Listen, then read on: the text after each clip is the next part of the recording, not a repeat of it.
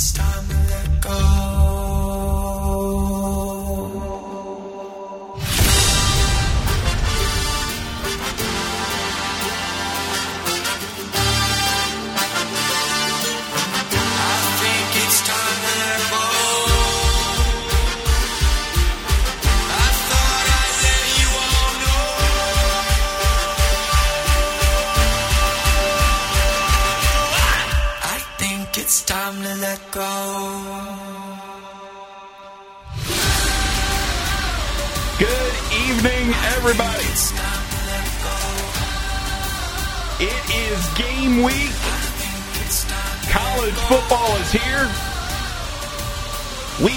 is over.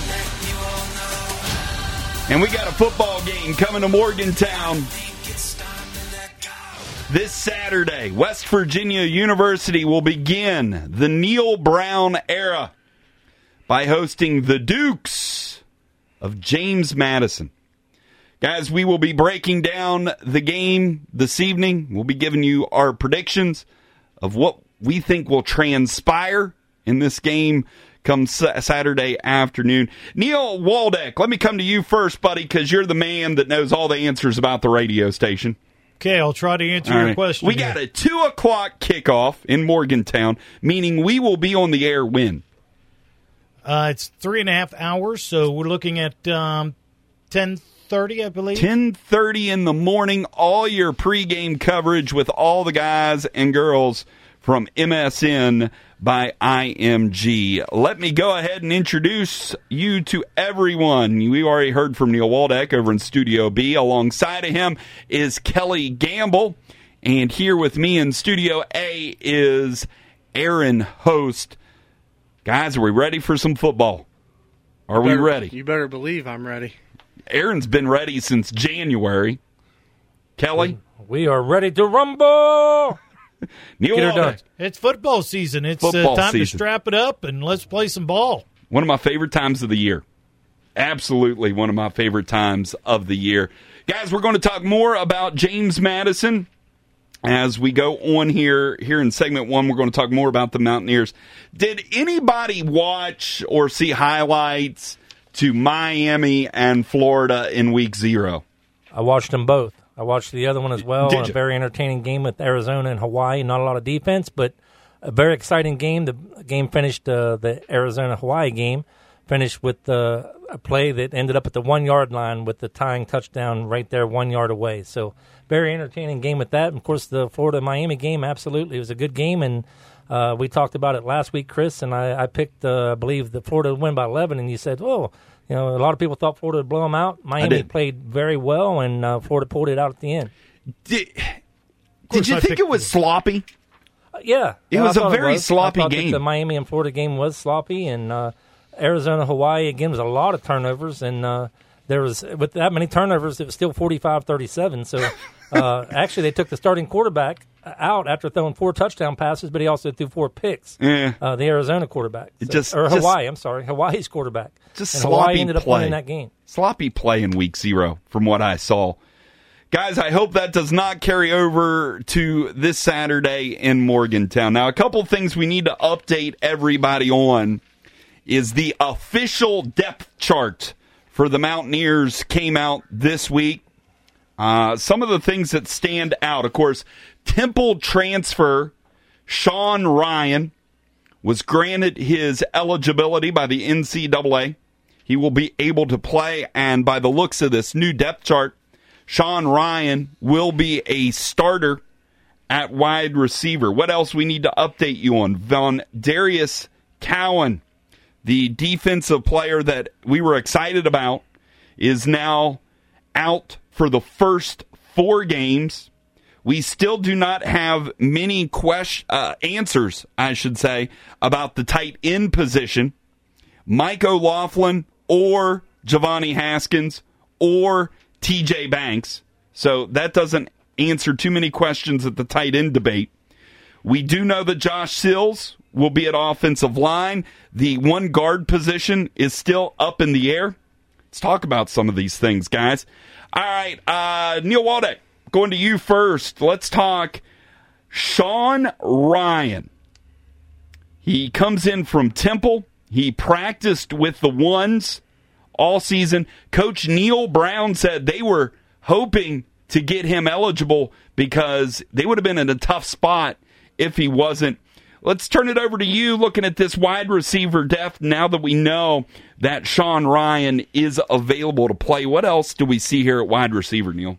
Well, I see uh, you've got you got speed, you've got uh, some height, uh, and then you've got um, Bush, who I think uh, will be disguised in many ways on that field. Uh, you you see him being lined up in the backfield, and then he could be lined up as a as a regular wide receiver. So I think that is to help. Um, with other defenses, because I think because of his speed, and if they don't value that, that uh, that could burn them. But uh, wide receiver wise, you know, you don't have a lot of experience there, though, Chris, and I'm worried about that lack of experience. The only person really is Tevin Bush, uh, really, that has seen now. Sean Ryan did play for Temple.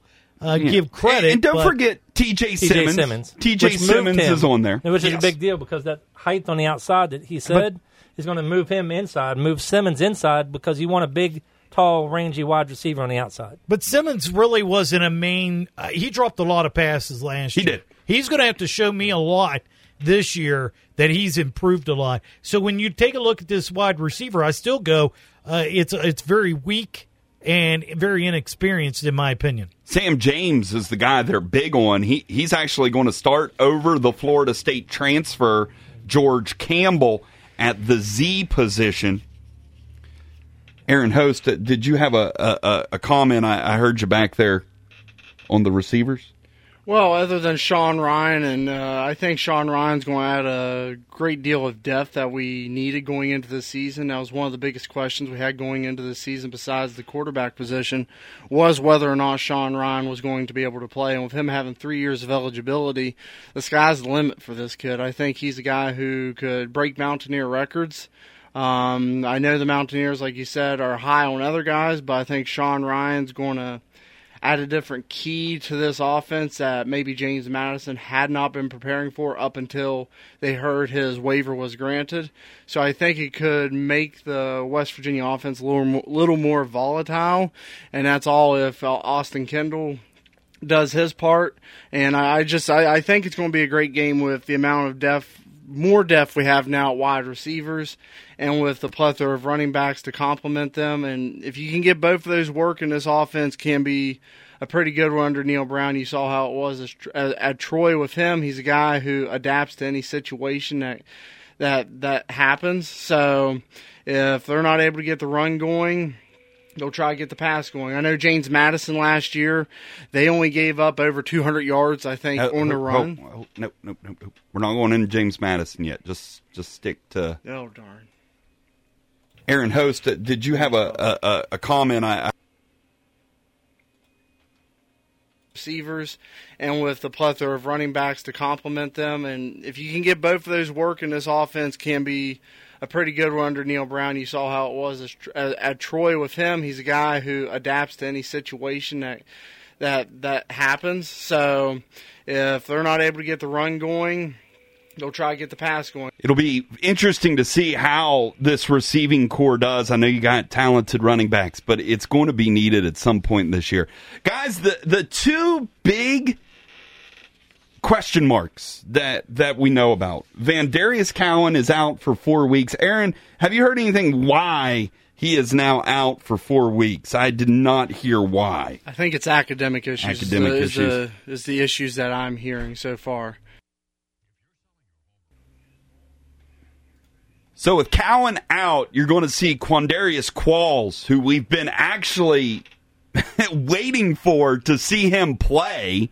He's been hurt the last two years. Zach Sandwisch will see some more playing time at that bandit position as well. Saw a lot of him last year with uh, VanDarius Cowan out. Now, guys, here here we go. Let, let's move to the tight end position because you get a lot of oars when it comes to the tight end position. Not a lot of oars on this depth chart, but you look at the tight end, Mike O'Laughlin or Jovani Haskins or TJ Banks, and this stems from we don't know yet what is going to happen with Jovani Haskins.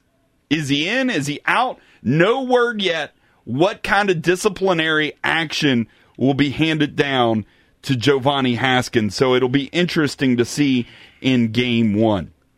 Now, Neil Waldeck, I know you have still got concerns about this offensive line. Sills has been named the starter at center. Well, Chris, uh, first of all, um, now I'm looking uh, here at their depth chart on tight end, though. And as if you look, there is no or between Mike Laughlin. Okay, And- no, there's not. No. So Mike uh, Mike O'Laughlin is going to be the starter. But you still have Jovani Haskins listed. Yeah, It's Haskins good. Uh, back him or. They they did come out uh, and say that uh, O'Laughlin is the starting okay, so Tight all end, so- is starting. Yeah. But why is Haskins still on the depth chart? uh, because of his pending charges, I guess, as far as his uh, situation of getting in trouble and arrested. And so I think that it's basically, again, they said it's in house. When that will play out and when he gets the opportunity to play, whether he plays the first game at all, we don't know. But It's still odd Be- because usually you have some sort of announcement. Okay, such and such is going to be out. Like Cowan, who's out for four games. We we know that. all, all Neal Brown said was it was being dealt with in house. We hear that a lot when it comes Yeah. to uh, college sports. So what that. Uh, What that means, I guess what- we don't yeah, know. We don't know. Neil, uh, okay, moving forward now, offensive line. Josh Sills named starting center.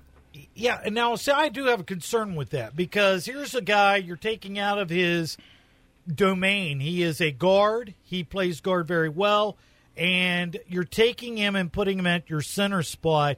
And to me, I think he would be better suited if he's playing at his guard spot, especially if you're going to run the football, so that he can open holes between him and his tackle. But if you take him and put him at the center spot, you're really just snapping the ball. That's basically what you're doing and blocking the, the nose tackle, but you're not opening holes for your running backs. I, I see it this way. I, I think you have to have a center that's going to be the leader of that line.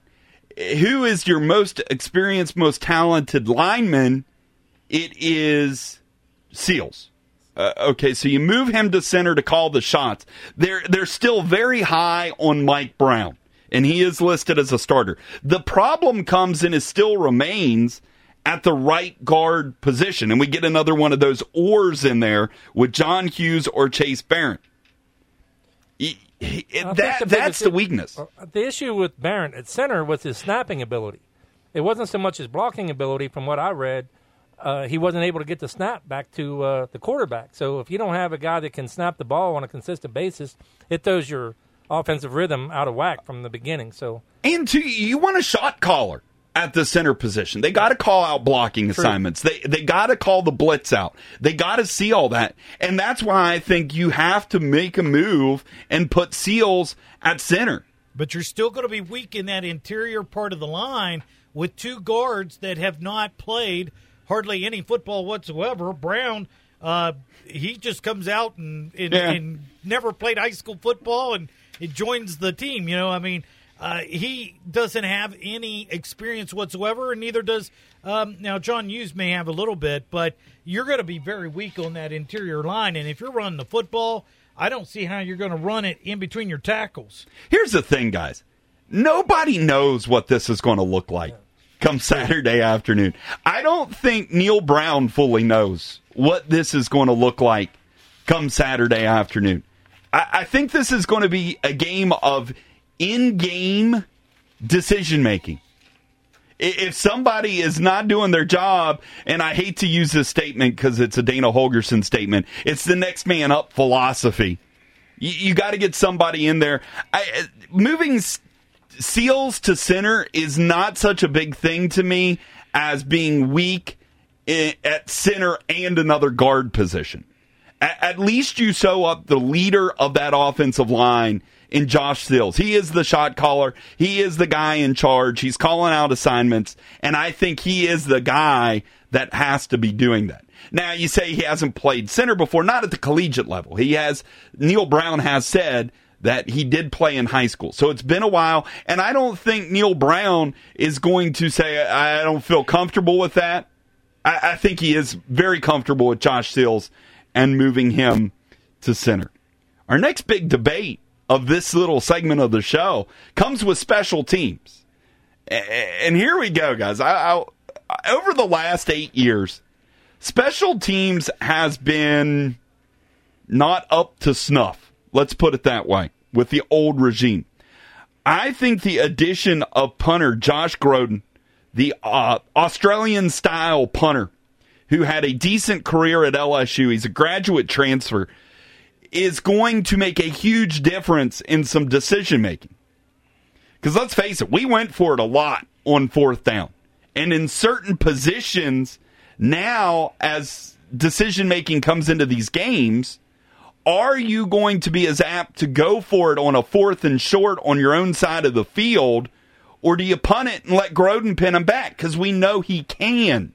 I think that depends on the situation and the and the game at the time of, and the score. Um, my biggest concern when it comes to this is we know he's a pooch punter, but can he kick it deep? Can he, if we're fourth and ten on our own ten yard line, can he kick the ball fifty yards in the air? Whenever they call him a specialist, so to speak, and anytime you're a punter or plays kicker, but the other thing is he's going to be our holder, which is vital. Yes. And so, you know, he's he's got experience there.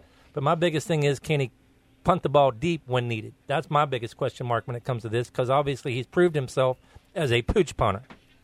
Aaron Host, I know you have some things to say about the punting position, the special teams that have been lacking through the eight years here in the past of Mountaineer football. Well, growing up, I don't think Mountaineer special teams have ever been the Mountaineers' forte, so to speak. You've I mean, had some guys. Well, I'm not. I'm not saying it hasn't been good, but I mean, even under the Rich Rod and the Bill Stewart eras, when you kicked the ball off or punted it, you were crossing your fingers that the guy on the other team didn't return it for a touchdown or a decent game. It, it always seems like that is an issue with the Mountaineers. You could have the team almost the nails in the coffin almost, but yet they get that big return, and they're in decent field position. They almost flip the field, and special teams, I believe, is a good way you can flip momentum you can be down, you could uh, almost uh, be out of the game, but all of a sudden, if you get a good punt return, well, your offense is in business. I think the addition with with Growden as the punter, I think it's going to set the Mountaineer offense up well. It's going to be able to give the defense without having their backs pinned against their own goal line. They're going to be able to play. Uh, they're going to be able to play more freely, blitz more. It's going. It's, it just breeds success if you have good special teams. I think the addition of Growden will will precipitate those results. And, and looking at the return teams, speaking of guys, th- this coaching staff is very high on Sam James, the receiver. He'll also be returning kicks along with Keith Washington and Kennedy McCoy will be one of your kick returners this year. Punt returner, only one guy listed. Alex Sinkfield. So that tells you right off the bat, they feel they have something with Sinkfield. And not only did I feel in the past we have lacked on our punting teams, punt return has been a huge issue. Gary Jennings did an okay job in the last couple years because he could actually field a punt. Yeah, field it. We found a guy who could field it. I think going with Sinkfield, I think they think they're going to be returning some punts Hey, Chris. this year. Yes. When do you do you know when was the last time WVU returned a punt for a touchdown? It had to be during Tavon's era. It was Tavon on November third, two thousand twelve, against TCU. So TCU, I remember that seven day. years. That that was the first year in the Big 12 Mm-hmm. uh, and he also returned kicks. I I can't think anywhere really recently. Have you guys remember a return kickoff for a touchdown? I know we had that one year against Marshall when Um, Tavon it was the there. guy that just got cut for the Philadelphia Eagles wide receiver.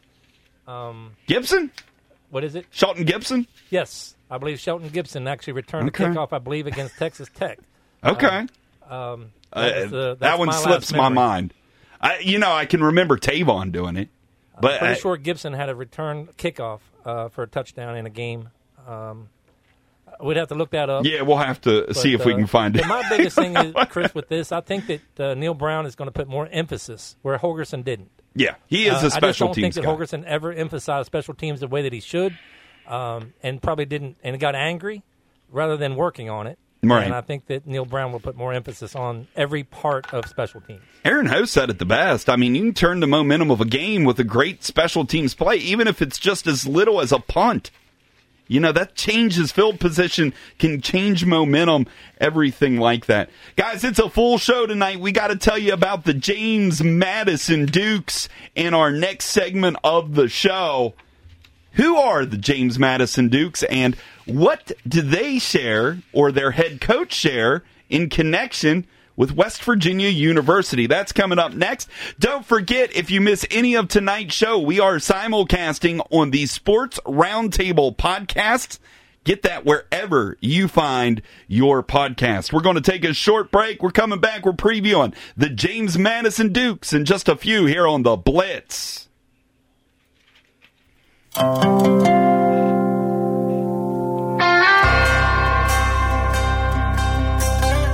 Wednesday of game week. The beginning of a new era in Mountaineer football. The Neal Brown era is upon us.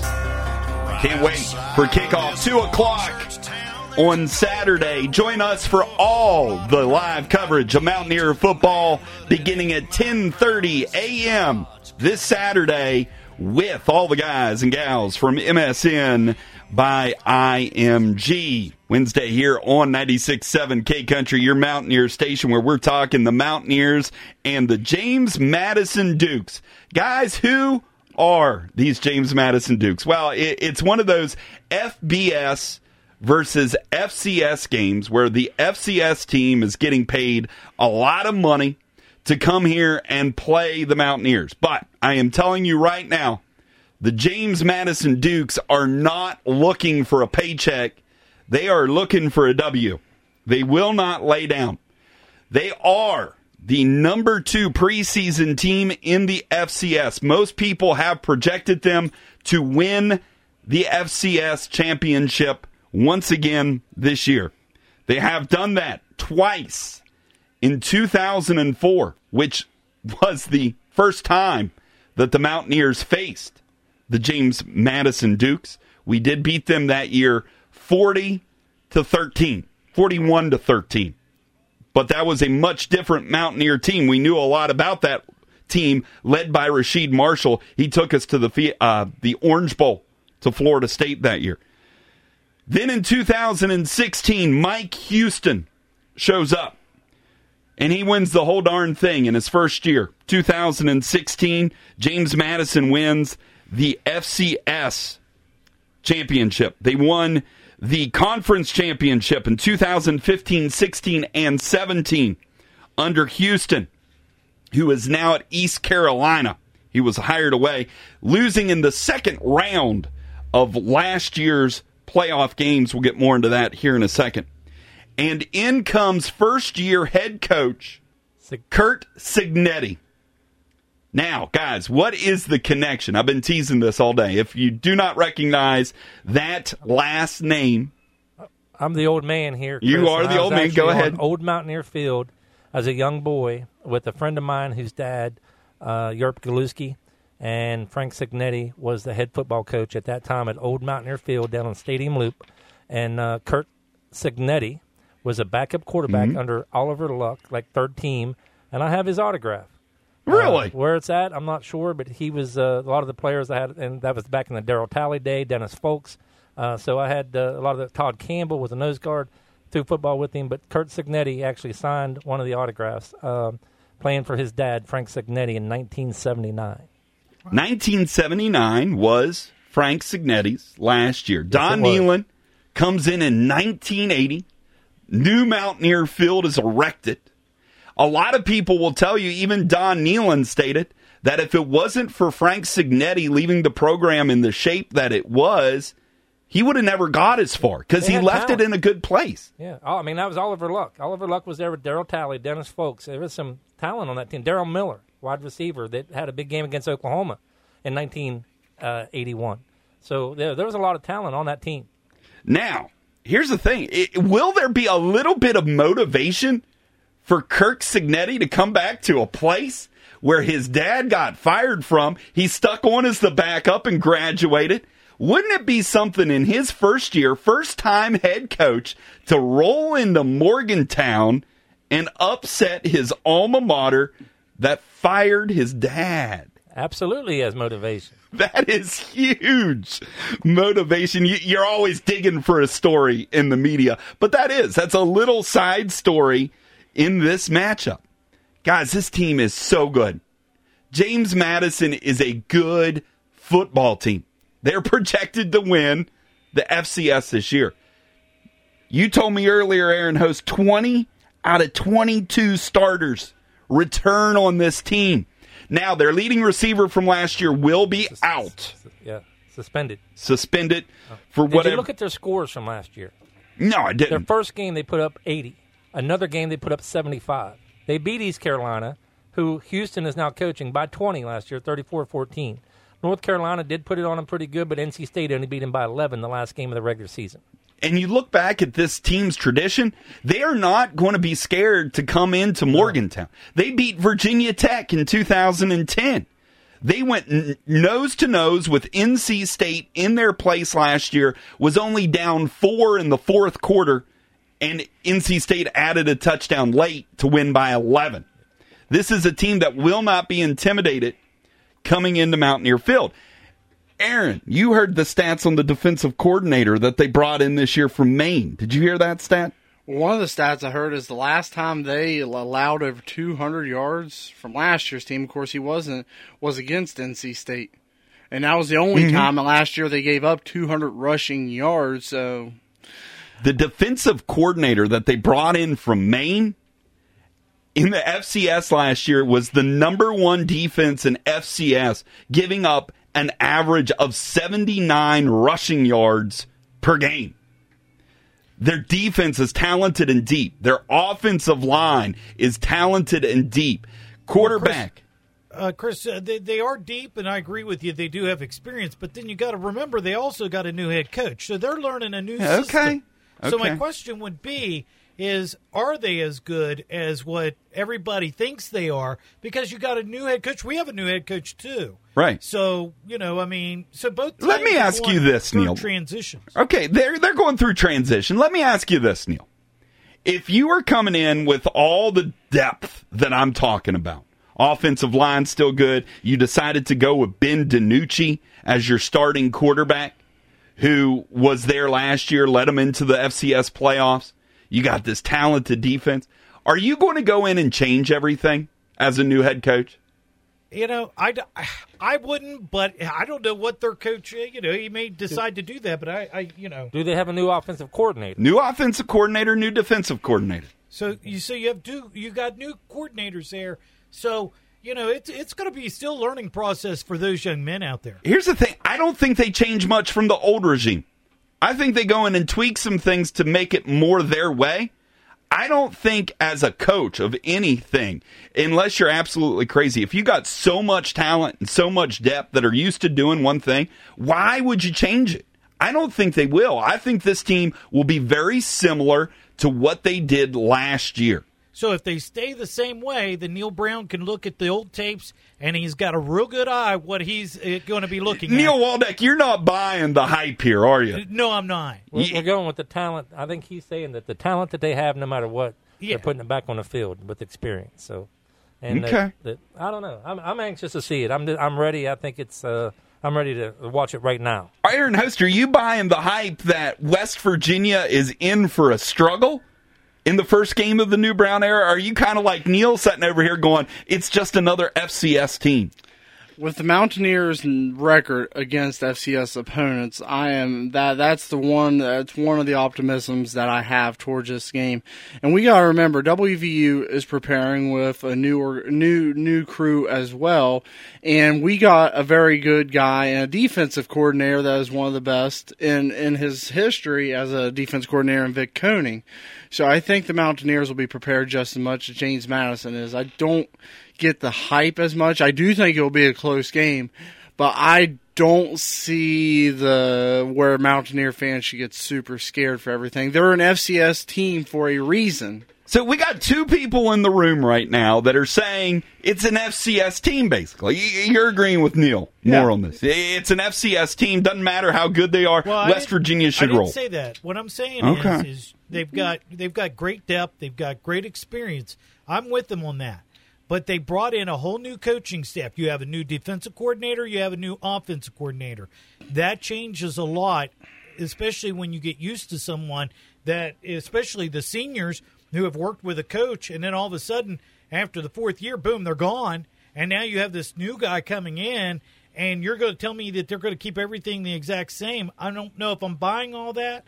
And I'm just saying that they're going through more trans. They're going through the same transition that the Mountaineers are. So I don't see them coming in and being like this dominant um, FCS power team, even though they ranked them number two.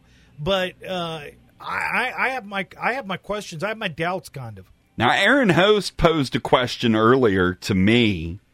Ben DiNucci was named starting quarterback for James Madison. Okay. He was there last year. Now, this new coaching staff does come in, and he waited to the same day that Neal Brown named Austin Kendall the starter to name their starting quarterback. D- do you think that plays into why you're thinking this a little bit? Well, I think the coaching staff at James Madison is evaluating what they have as a team. Granted, they did bring back 20 of 22 starters from last season, so I think they're evaluating how they fit into their scheme. Because we got to be honest, Cignetti's not going to just copycat off uh, off of the coach that was there from last year. He is going to change some things, so he's evaluating how those players adapt to that situation, just as Neal Brown is. So that's the reason he waited so long, and the fact that Ben DiNucci got lit up in the game against Colgate, throwing five interceptions. It makes you wonder: is he deserving of that starting spot when you may have two other, two or three other guys that are hungry for the same spot?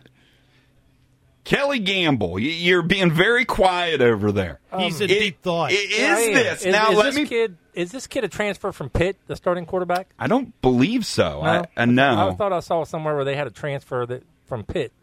That that name sounds very familiar. To he me, but I, again, I have to maybe look that I, up. I don't have not front of me. seen if he was. I know he started at James Madison last year.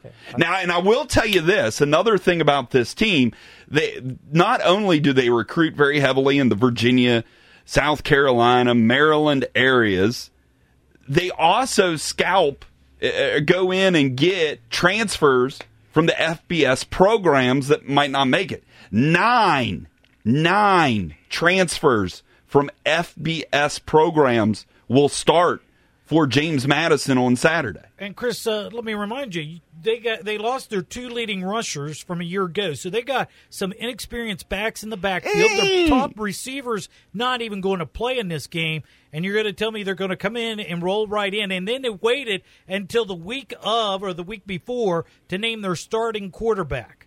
Kelly, I'm going to ask the same question that I asked, and he's shaking his head. Yes, Ben DiNucci is a transfer from Pitt. There you Yes. go. Yes. That is interesting. Narduzzi, uh, There's another connection to go. Mountaineer football right there. And fellow transfers also again find homes, but Ben DiNucci uh, transferred from Pitt. Ben DiNucci from Pitt. Okay. Now I'm going to pose the same question to you that I just posed to Neil. People are thinking this is going to be a struggle. You, you've heard that throughout different media outlets all week. This is going to be a struggle for West Virginia. Is it a struggle? Is it a powerhouse FCS team? Or is this just another FCS challenger that West Virginia has won, it never lost to? I think it comes down to the personnel that we have. I do think that James Madison has a great team. I looked at scores from last year. North Carolina last year wasn't a great team, but North No. Carolina put up 56 points on James Madison. So I want to believe that the Mountaineers, again, being a D1 team, being at home, being in that new excitement and the aura of Mountaineer Stadium, uh, I'm going to, without giving up my score right now, I will say that I believe that West Virginia wins by two touchdowns, but I do think it, Hmm. it may come down to the fourth quarter before we get that two touchdown spread. So Okay. that's where I'm going. Okay. Okay. I, I've got another interesting question for you guys coming up in segment three, kind of based on score. Uh, okay, we'll we'll talk about that more in the third segment. Uh, Neil, you spoke of the running backs. Now they did lose both of their thousand yard rushers last year. This is a running football team. They will have a running back by committee system that will feature four running backs, three juniors and one freshman. So yes, maybe not as experienced, but you do have a very experienced offensive line, and you have three juniors running behind them. And and the question is, will that receiver, the suspended, make a difference? I mean, he was their leading receiver, so I mean, I think that helps us. We will give you our picks coming up in segment four, our picks segment. Make sure you stay tuned for that. Remember, if you miss any part of the show, you can catch us all week on the Sports Roundtable podcast. You can check it out on our website, kcountryradio.com. You can find it at Apple Podcasts, Stitcher Radio, and most places where you find your podcast. We'll be back after a short break on The Blitz. Welcome back, everybody. It is segment three of the Blitz, and that can only mean one thing. We let our old school radio DJ, he, he likes spinning the tunes back in the day. He miss, misses doing it dearly. Mr. Neil Waldeck, your song of the day. I can't hardly wait wait to hear what you have for us this week. James Madison Dukes, I guarantee you we're getting something with You're- some sort of theme here. You're right, Chris. Yeah, I had to, you know, I had to really think about this, and then I, I said, "There it is. That's the song," and it's Duke, Duke, Duke, Duke of Earl. Come on, everybody's got it. Yeah, we're gonna take Duke down. James, We're not James playing Duke, we're playing James Madison. but they are the Dukes. We're gonna take the But, Dukes down. but Neil, this song is talking about the Duke of Earl, not the Kurt of Duke. just take the Earl part out and just go with it, you know. I thought it was pretty clever myself. Didn't the Dixie Chick sing sing some call, song called Earl? And they, you know what they did with him, didn't you? They did. But it had nothing to do with the Dukes. So, uh, see, we, we All right, got we're to getting off- clarify. Off track. I'm sorry. This has nothing to do about somebody called Earl. This is supposed to be Maybe there's a coach about on the coaching Duke. staff that's Dave Earl. It's not Curt Cignetti. Well, no, it's not him, but there's probably an assistant somewhere. Boy, his name's I, Earl. I, I cannot wait to hear what you have next week for the Missouri Tigers. Hey, you never know what I've got up my sleeve. The Neil Waldeck song of the week is the Duke of Earl, originally sang by Gene Chandler. Gene Chandler. Sang that song. Had to be somewhere in the 50s. Duke. Had to be. Duke, Duke are going down, down. Oh They're my going God, down. Neil, stop. Stop, stop singing. We can't do it. We can't do it. Welcome back to the Blitz, everybody. This is a football show, not um, Neil Waldeck playing DJ, even though we let him every Yeah. once in a while because it's I entertaining to me. me do that, Chris. Also, alongside us tonight, Kelly Gamble over in Studio B, Aaron Host here in Studio A. I'm your host, Chris Westfall, previewing the James Madison Dukes. Guys, we got into a little debate there earlier, and I want the debate to continue. I'm going to pose another question to our panel here.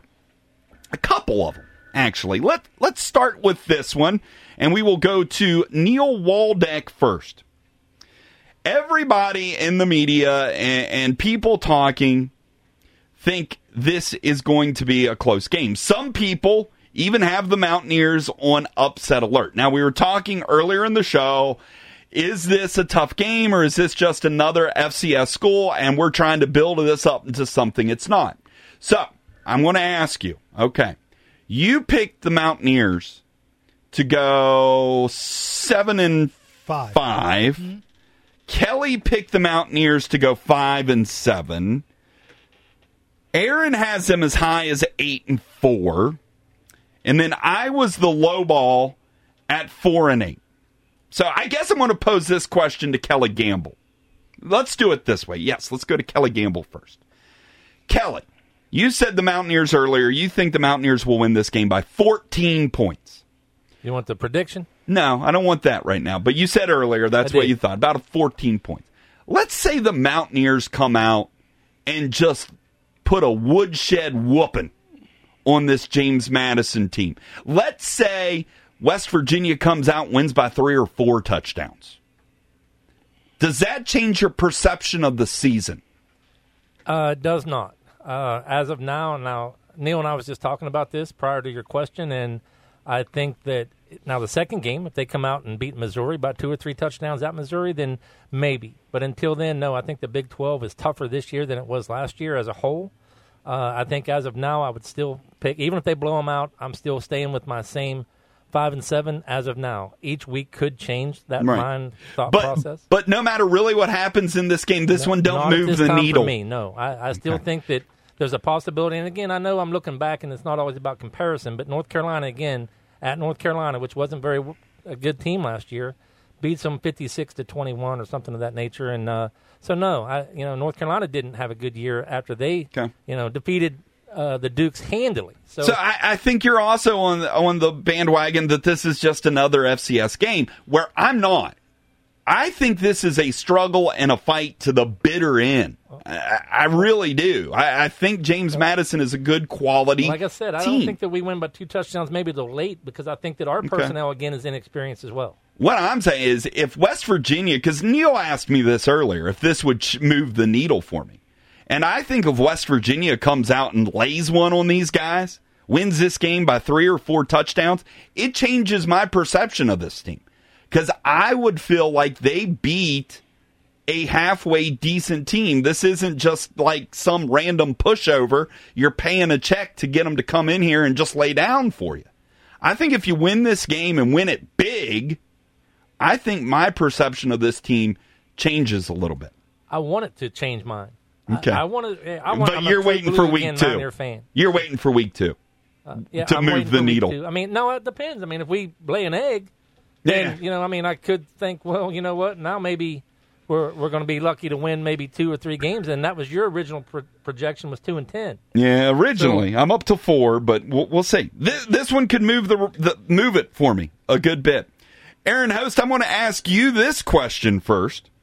Okay, and a, a lot of quarterback talk. Austin Kendall named the starter of this team. Do you feel that Austin Kendall will play the majority of the game on Saturday? Will another quarterback play? Will all three quarterbacks play? And do you think Austin Kendall will be the starter all the way through the season? I think Austin Kendall will be the starter for the majority of the games, and this is all contingent upon how they play this Saturday. If Austin Kendall gets off to a shaky start, shaky start, you're going to see more Jack Allison and Trey Lowe. But if he gets off to a hot start where they go straight down on their first drive and drive it in for a touchdown, I think that's going to change the whole game plan for Neal Brown, and you will see less of them quarterbacks. Do I think you'll see those quarterbacks in some situations? Yes, but it's all contingent upon how the game is played. Like Neal Brown said, he's going to put guys in situations where he thinks the team that's going to best suit the team in that situation. So unless Austin Kendall shows him a reason not to, I don't think you will see the air quarterbacks as much other than Austin Kendall. And I think Austin Kendall should start most of the games this season. Not all.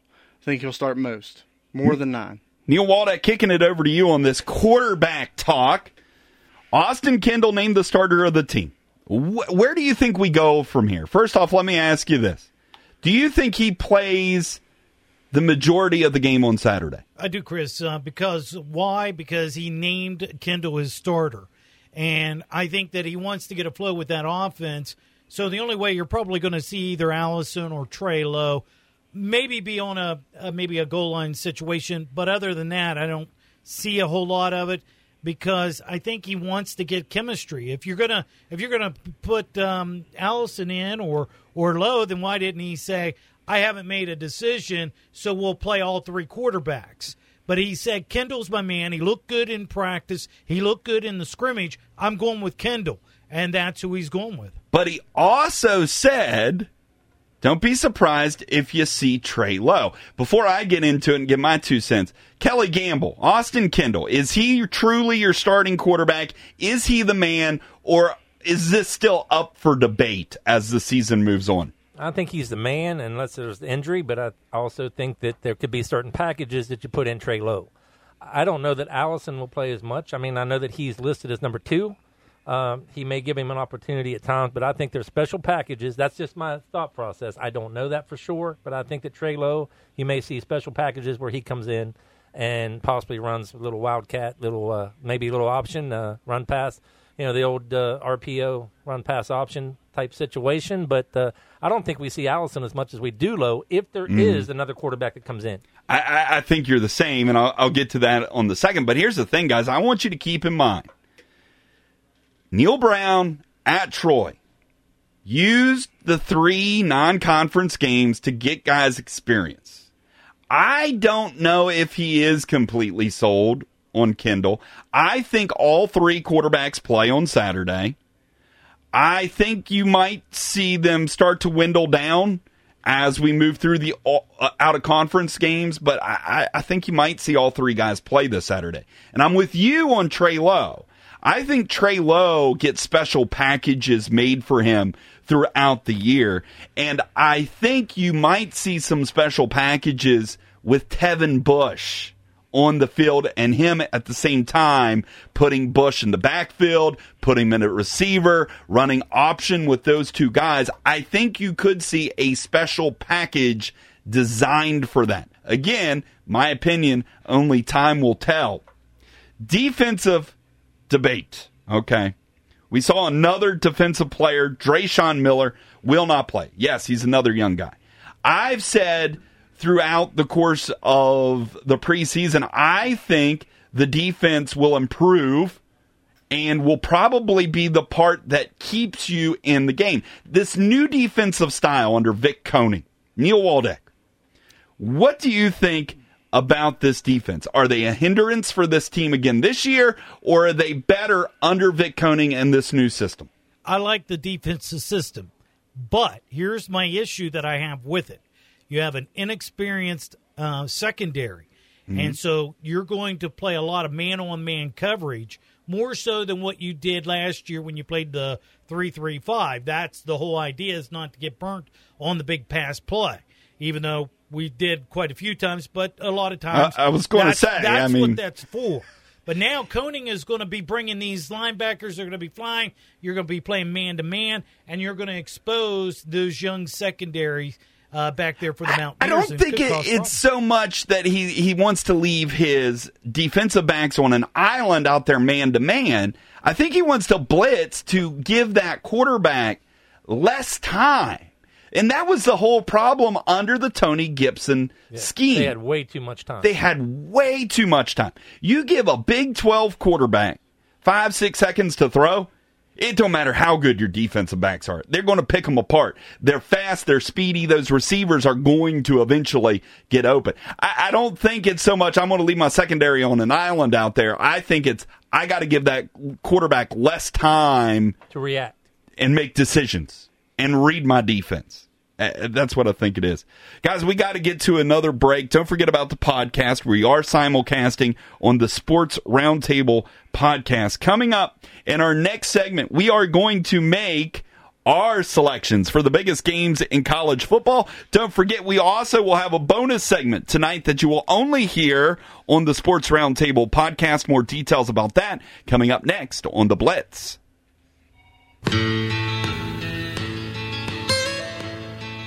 Something we hope we're all singing by the end of the day on Saturday. West Virginia, John Denver, Country Road. Blue Ridge Mountains. Welcome back to the Blitz, everybody.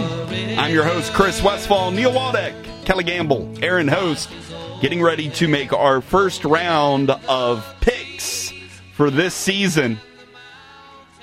Guys, we're going to call this segment the Pick Six segment because we're going to pick six games. And then on the podcast, we will pick five bonus games that you will only be able to hear on the Sports Roundtable podcast. So make sure you check that out sometime during the week. Our defending champion, Neil Waldeck in Studio B. Kelly Gamble came in second place last week, last year. I was third. Aaron, I was somewhere at the bottom. Oh, I was last. That's why. That's Yes, was. you, you were. You were. You were at the bottom. You were in the cellar. Okay, guys, we we kind of talked about what we were playing for last week. I don't know if we've ironed out all the details, but we will see. We're we're playing for some sort of dinner, and here we go. Let's start Thursday night. Neil Waldeck, I'm going to come to you first. UCLA traveling to Cincinnati. I want you guys to remember that UCLA is under second year head coach Chip Kelly, who hosted Cincinnati last year in his first year and totally got trashed by that team. Cincinnati's Luke Fickell, man, 10 win season last year. A lot of talent left on that team. Pick wisely. Neil Waldeck, your turn.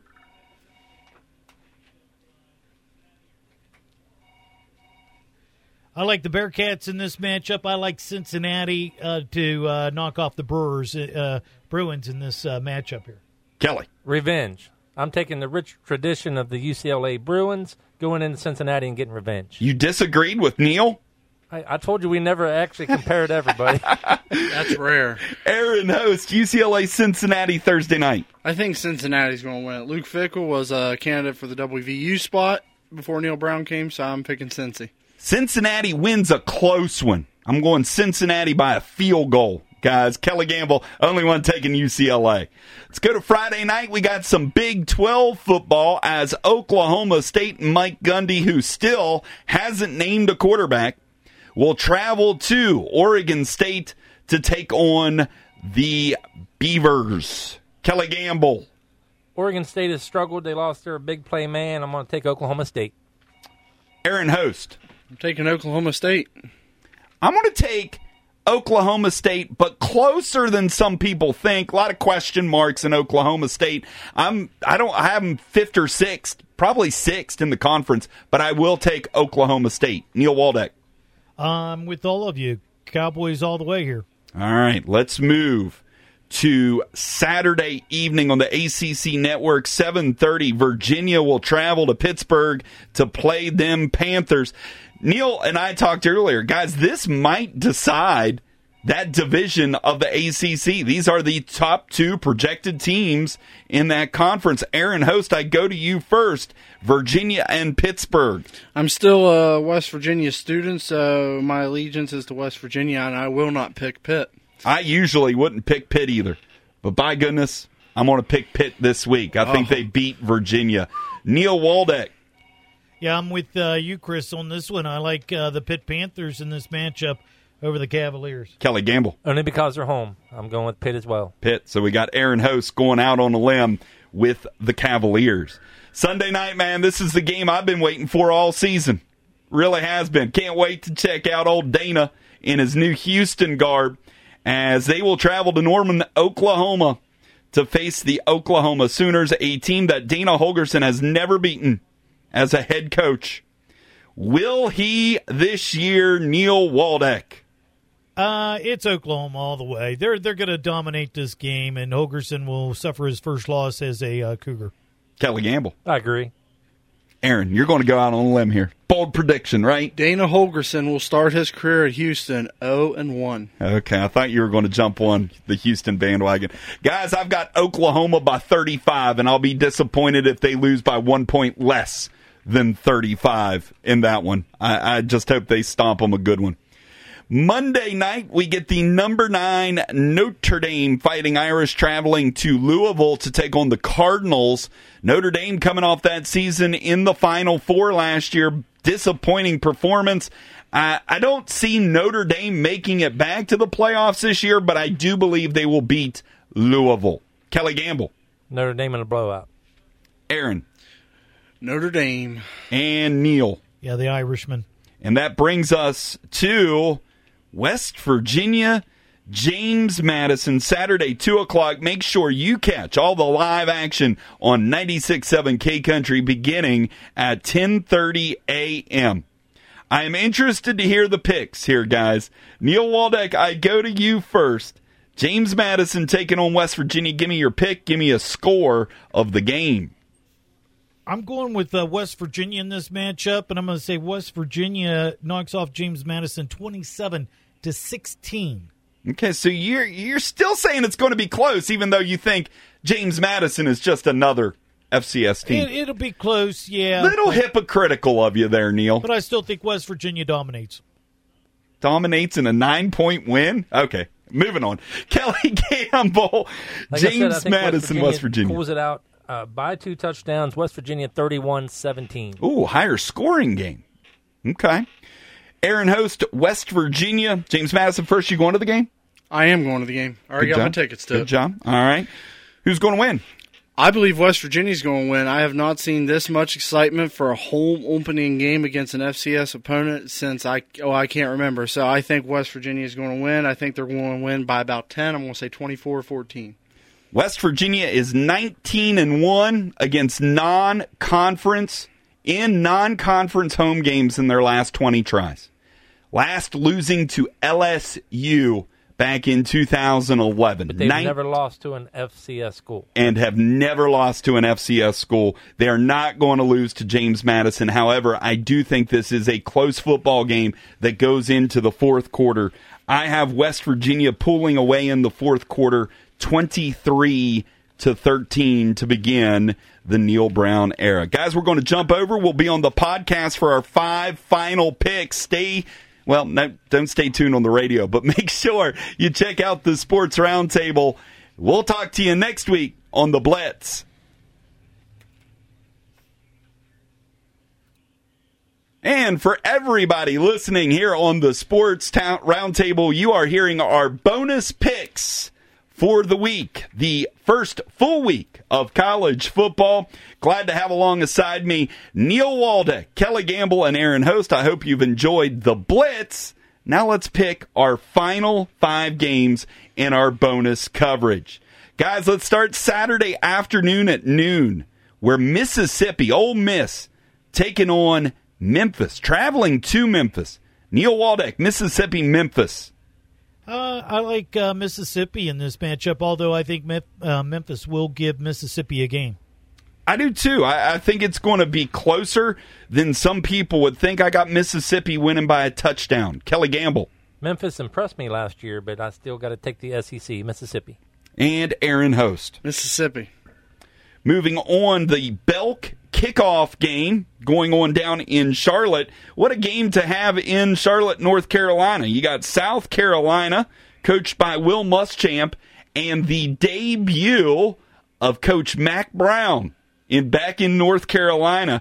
North Carolina did not have a good year last year, going two and ten. Ended up firing their coach. They bring in Mack Brown, guys. I think North Carolina is in a very similar situation to Kansas. They're at the bottom right now. They don't have enough dudes to compete this year, but look out, they will be turned around. I'm going to take South Carolina in a blowout. Neil Waldeck, I agree with you. I like the uh, Gamecocks in this matchup. Kelly Gamble, I agree. And Aaron Host. South Carolina will roll.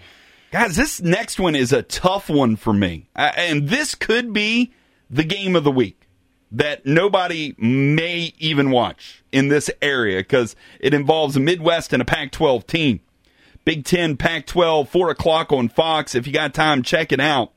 Northwestern travels to Stanford out on the farm.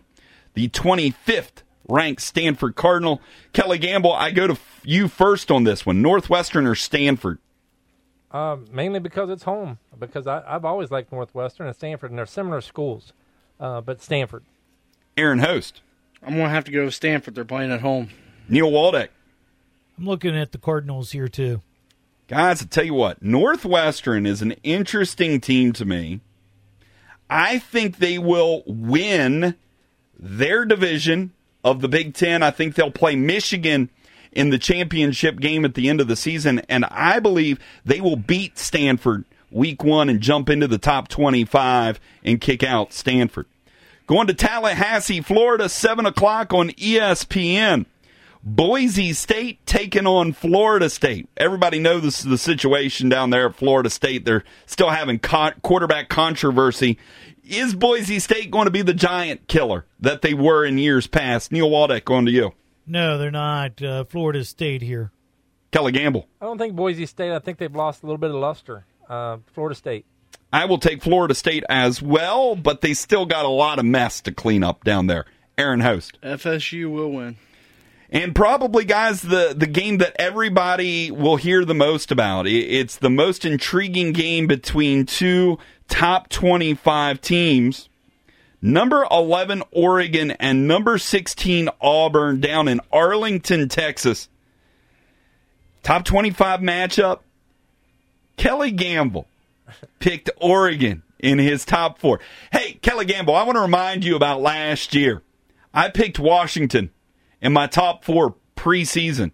Didn't happen, and one of the big reasons why is because they ran into Auburn week one. Tight You, game. I remember watching it. you sticking with Oregon? You like I- them still? I am. You can't go against it. I mean, if they're going to be in the, the playoffs, they're going to have to win games like this. So if you're going to be the best, you got to beat the best, and that means going into the SEC uh, prime time and taking down the Auburn Tigers. So I'm going to take Oregon and uh, and believe that they are going to wipe the slate clean this year and end up in the top four. It's kind of a measuring game for the Pac 12, like It it was last year. Can they compete with the big boys in the SEC? Usually I say no because the defense of the Pac-12 reminds me of the Big 12, but I really just think that they that the quarterback is very hmm. special at Oregon, and I, I just feel that they're gonna they're gonna outscore Auburn in this game. They're already projecting him as the number one draft pick for next year. Neil Waldeck will stick in Studio B. Your thoughts on Oregon Auburn, number 11 versus number 16. Going with Auburn here. I like Auburn in this matchup. I think they squeak out a win over Oregon. And Aaron Host. If this game was played anywhere else but Arlington, Texas, I think Auburn would win it.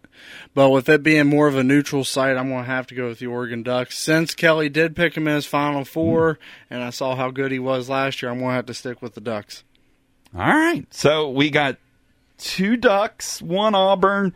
Let's split this one, guys. I'm going with the defense from the SEC. I think Gus Malzahn, even though they just signed him to that huge contract a couple years back, he's got to do something. He's got to do something this year. Fans would not be happy week one if Gus Malzahn and Auburn loses to Oregon. I'm going to stick with Auburn.